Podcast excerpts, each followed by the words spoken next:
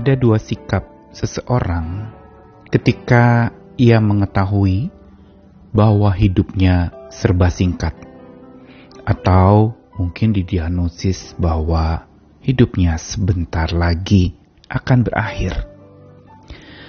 Orang yang pertama mungkin akan bereaksi dengan menggunakan waktu yang ada untuk bersenang-senang, berjalan-jalan, mumpung waktunya masih ada dan sangat singkat. Ayo kita nikmatilah. Ayo lakukan apa yang menjadi keinginan hati. Ayo ikuti mungkin mau keliling dunia, atau jalan-jalan, atau memuaskan diri sendiri dengan segala macam kenikmatan duniawi. Tapi mungkin ada orang kedua yang justru ketika diberitahu bahwa hidupnya singkat atau sebentar lagi akan berakhir, bisa jadi orang kedua ini malah menjadi menyesali, merasa sedih, hancur hati, meratapi nasibnya yang sebentar lagi akan tamat riwayat hidupnya di dunia ini. Kedua sikap ini adalah dua sikap ekstrim yang sering kali muncul dalam diri seseorang ketika menyadari hidup itu serba singkat. Dan dua-duanya tidak berasal dari hikmat Tuhan. Bukan pula berasal dari hati yang takut akan Tuhan. Tapi berasal dari keberpusatan kepada diri sendiri. Lebih memikirkan bagaimana saya senang, bagaimana saya bisa nikmat dengan hawa nafsu saya atau berpusat kepada diri dengan merasa saya nasibnya sudah buruk seperti ini dan menyesali lalu menangisi diri sendiri. Sedangkan hikmat Tuhan utamanya dan pertamanya adalah berasal dari hati yang tidak berfokus kepada diri sendiri atau berpusat kepada diri sendiri, melainkan berpusat kepada Tuhan, punya hati yang takut akan Tuhan, karena hikmat Tuhan ingin mengajarkan kepada setiap kita bahwa saat kita sadar bahwa di hidup yang singkat ini dan serba singkat ini, kita diajarkan untuk supaya memiliki hikmat dari Tuhan, agar kita bisa menikmati setiap momen yang masih tersedia. Kalau tidak, maka kita bisa sekarat sebelum waktunya. Saya Nikolas Kurniawan menemani di dalam Sabda Tuhan hari ini kembali lagi dari kitab pengkhotbah sebuah kitab yang ditulis dari kacamata seseorang yang sudah lanjut usia dan menyoroti lagi kehidupannya yang sudah berlalu. Pengkhotbah pasal 6 ayat 1 sampai 3, 6 sampai 7 dan ayat 12 demikianlah sabda Tuhan. Ada satu kemalangan yang telah kulihat di bawah matahari yang sangat menekan manusia. Orang yang dikaruniai Allah kekayaan, harta benda dan kemuliaan sehingga ia tidak kekurangan sesuatu apa pun yang dimilikinya yang diingininya. Tetapi orang itu tidak dikaruniai kuasa oleh Allah untuk menikmatinya, melainkan orang lain yang menikmatinya. Inilah kesia-siaan dan penderitaan yang pahit. Jika seorang memperoleh seratus anak dan hidup lama sampai mencapai umur panjang tapi ia tidak puas dengan kesenangan, bahkan tidak mendapat penguburan, kataku, anak gugur lebih baik daripada orang ini. Biarpun ia hidup dua kali seribu tahun kalau ia tidak menikmati kesenangan, bukankah segala sesuatu menuju satu tempat? Segala jeripaya manusia adalah untuk mulutnya, namun keinginannya tidak terpuaskan. Karena siapakah yang mengetahui apa yang baik bagi manusia sepanjang waktu yang pendek dari hidupnya yang sia-sia, yang ditempuhnya seperti bayangan? Siapakah yang dapat mengatakan kepada manusia apa yang akan terjadi di bawah matahari sesudah dia? Pengkhotbah kitab yang syarat dengan pesan kesia-siaan sebenarnya mau mengajak kepada kita untuk realistis memandang kehidupan. Bahwa hidup tidak sempurna, bisa di dalamnya ada kesia-siaan, walaupun tanpa disengaja kesia-siaan itu tetap ada menemani manusia.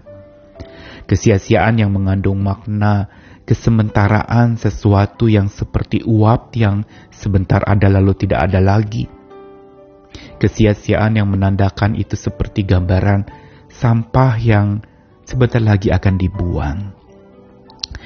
Semua ini mau mengingatkan kepada kita betapa realistisnya kita harusnya memandang hidup bahwa hidup tidak sepanjang yang kita perkirakan, tapi juga tidak sependek yang kita perkirakan. Panjang dan pendek hidup kita, semua ada dalam kendali Tuhan.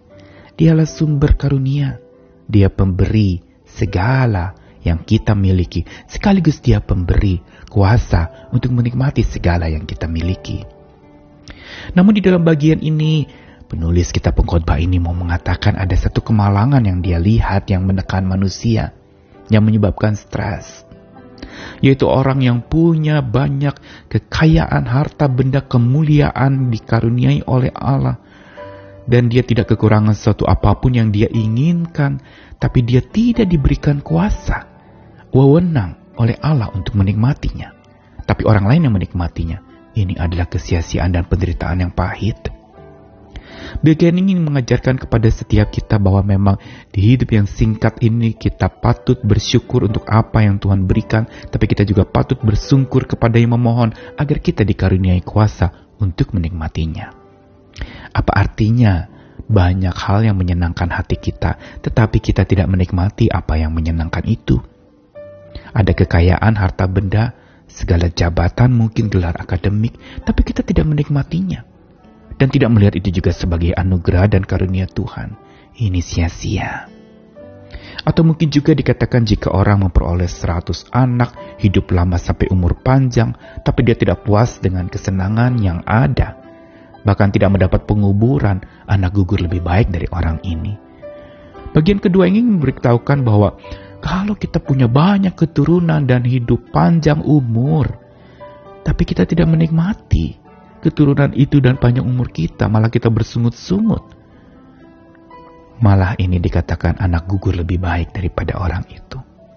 Atau mau dikatakan bahwa orang lebih baik umurnya pendek seperti anak-anak. Tetapi dia dalam waktu yang pendek itu dia bisa menikmati kesenangannya sebagai seorang anak. Atau sekalipun orang umurnya dua kali seribu tahun, kalau dia tidak menikmati, buat apa? Toh segalanya akan menuju satu tempat. Bagian ingin mengajarkan kepada kita bahwa sesungguhnya hidup yang pendek dan serba singkat itu patut kita nikmati dengan hikmat Tuhan untuk menikmati.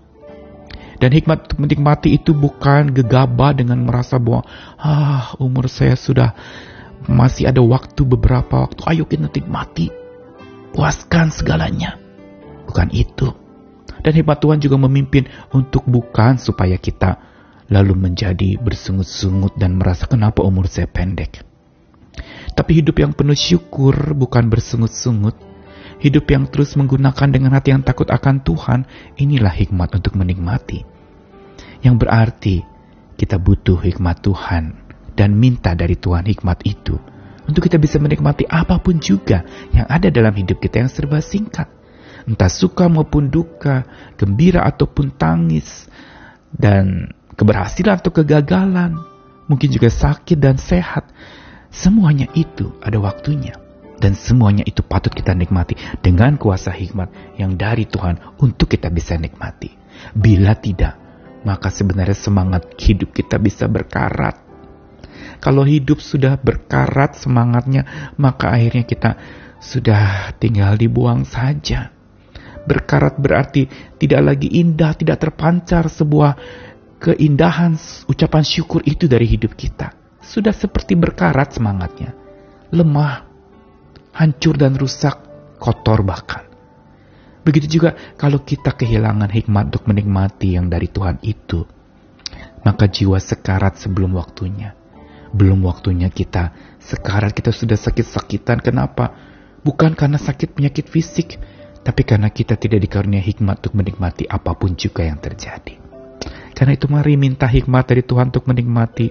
Makin kita bisa menikmati Tuhan, makin Tuhan akan karuniakan hikmat untuk kita bisa menikmati kehidupan yang Tuhan percayakan.